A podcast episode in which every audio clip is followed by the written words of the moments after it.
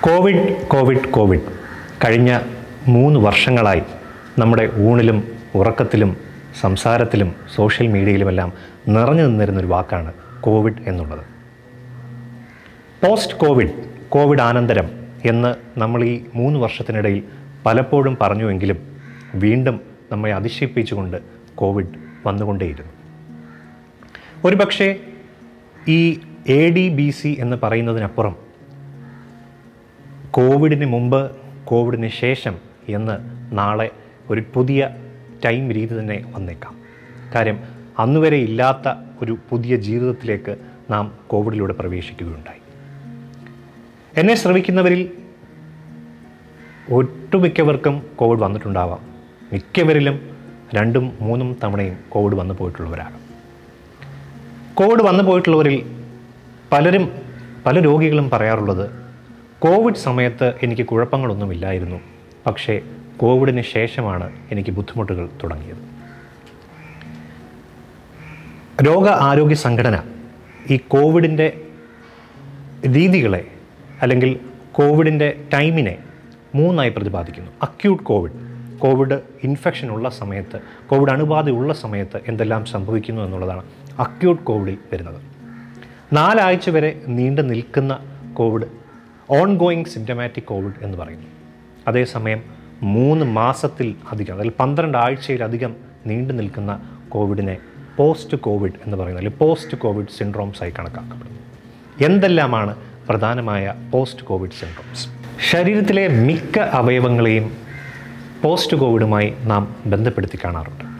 അതിൽ പ്രധാനമായി പോസ്റ്റ് കോവിഡായി കാണപ്പെടുന്ന തലവേദന ബ്രെയിൻ ഫോഗിങ് ഓർമ്മക്കുറവ് അകാരണമായ ക്ഷീണം നടക്കുമ്പോഴുള്ള കിതപ്പ് എക്സേർഷണൽ ഡിസ്നിയ നെഞ്ചുവേദന ചുമ ശ്വാസം മുട്ടൽ പേശിവലിവ് വയറിലുള്ള ബുദ്ധിമുട്ട് ഉറക്കക്കുറവ് ഉറക്ക കൂടുതൽ ഉന്മേഷക്കുറവ് അങ്ങനെ നീണ്ടുപോകുന്ന ഒരു വലിയ ലിസ്റ്റ് തന്നെ നമുക്ക് പോസ്റ്റ് കോവിഡ് സിൻഡ്രോംസിൽ ഉൾപ്പെടുത്താം. അതിൽ പ്രധാനമായും രണ്ടെണ്ണമാണുള്ളത്. Post covid fatigue and post covid cough post covid fatigue ഒരുപാട് രോഗികൾ പോസ്റ്റ് കോവിഡ് ക്ലിനിക്കിൽ വന്ന് സംസാരിക്കാറുണ്ട്. കോവിഡ് വന്നതിന് ശേഷം എനിക്ക് അകാരണമായ ക്ഷീണമാണ്. എനിക്കൊന്നിനുമുള്ളൊരു ഉന്മേഷമില്ല. പക്ഷേ ഈ പറയുന്ന രോഗലക്ഷണങ്ങൾ പോസ്റ്റ് കോവിഡുമായി ബന്ധപ്പെട്ടതാണ് എന്ന് ഉറപ്പിക്കുന്നതിന് മുമ്പായി നാം ഒരുപാട് കാര്യങ്ങൾ നമ്മൾ ഇല്ല എന്നുറപ്പിക്കണം പ്രധാനമായും പോസ്റ്റ് കോവിഡ് ക്ഷീണമായി വരുന്ന രോഗികളിൽ നമ്മൾ പലപ്പോഴും അൺഡയഗ്നോസ്ഡായി ഒരുപക്ഷെ കണ്ടുപിടിക്കാതെ കിടക്കുന്ന ഒരുപാട് അസുഖങ്ങൾ ഉണ്ടായേക്കാം.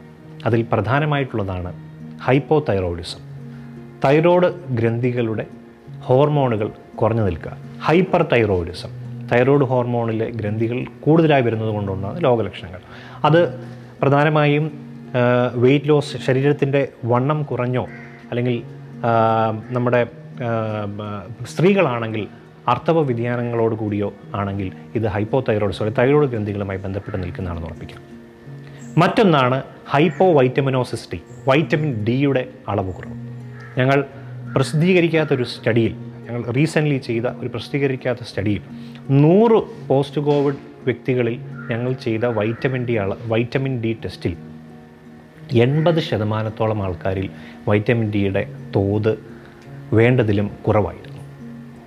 അതുപോലെ തന്നെയാണ് അൺഡയഗ്നോസ്ഡ് ആയിട്ടുള്ള ഡയബറ്റിസ് പലപ്പോഴും കോവിഡിന് ശേഷമായിരിക്കാം നമ്മൾ നമ്മുടെ ആരോഗ്യത്തെപ്പറ്റി കൂടുതൽ ചിന്തിക്കുകയും ഒരു വൈദ്യനെ ഒരു ഡോക്ടറെ കാണാൻ ഇടവരികയോ ചെയ്യും ആ അവസരത്തിൽ ആയിരിക്കാം ഒരു പുതിയതായി ഒരുപക്ഷെ മുൻപ് ഉണ്ടായിരുന്ന ഡയബറ്റിസ് അന്ന് കണ്ടുപിടിക്കപ്പെടുന്നു അതുപോലെ തന്നെ ഹാർട്ട് ഡിസീസ് പലപ്പോഴും വാൽവുളർ ഹാർട്ട് ഡിസീസ് അല്ലെങ്കിൽ ഹാർട്ടിന്റെ മസിലുകളെ ബാധിക്കുന്ന അസുഖങ്ങൾ ജന്മന ഉണ്ടാകുന്ന ഹാർട്ട് ഡിസീസുകൾ ഈ ഒരു വയസ്സ് വരെ ചിലപ്പോൾ ഇരുപതോ മുപ്പതോ വയസ്സ് വരെ കണ്ടുപിടിക്കാതെ ഇരുന്നിട്ടുണ്ടാവാം. അത് ഒരു പക്ഷേ ഈ കോവിഡ് അനന്തരം കൂടുകയും കണ്ടുപിടിക്കപ്പെടുകയും ചെയ്യും. ഇങ്ങനെ ഒരുപാട് കാരണങ്ങൾ പോസ്റ്റ് കോവിഡ് ഫറ്റീഗുമായി ബന്ധപ്പെട്ട് നമുക്ക് പറയാൻ സാധിക്കും. മറ്റൊന്നാണ് പോസ്റ്റ് കോവിഡ് കോഫ് എന്ന് പറയുന്നത്. പോസ്റ്റ് കോവിഡ് കോഫ് വളരെ വളരെ വളരെ കൂടുതലായി കാണപ്പെടുന്ന ഒന്നാണ്. ഒരുപാട് രോഗികൾ നെഞ്ചുരോഗ വിഭാഗം ഒ പിയിൽ എത്തിപ്പെടാറുണ്ട്. എനിക്ക് കോവിഡ് വന്നു പോയതിന് ശേഷം ഭയങ്കര ചുമയാണ്. എനിക്കിപ്പോഴും നെഞ്ചത്ത് ടൈറ്റ്നസ് ആണ്. എനിക്ക് നോർമലി സംസാരിക്കാനോ നോർമലി ചെയ്യുന്ന കാര്യങ്ങളോ ചെയ്യാൻ സാധിക്കുക ഇല്ല എന്നുള്ളത്. ഇതുപോലെ തന്നെ ഞാൻ ഈ പറഞ്ഞ പോസ്റ്റ് കോവിഡ് റിലേറ്റഡ് ആയിട്ടുള്ള ഒരുപാട് ബുദ്ധിമുട്ടുകൾ പലതും ഒരു പക്ഷേ കോവിഡുമായി യാതൊരു ബന്ധവും ഉണ്ടാകണമെന്നില്ല. നമ്മുടെ ശരീരത്തിൽ മുൻപേ ഉള്ള ഏതെങ്കിലും അസുഖങ്ങൾ മറം നീക്കി പുറത്തു വരുന്നതാവാം.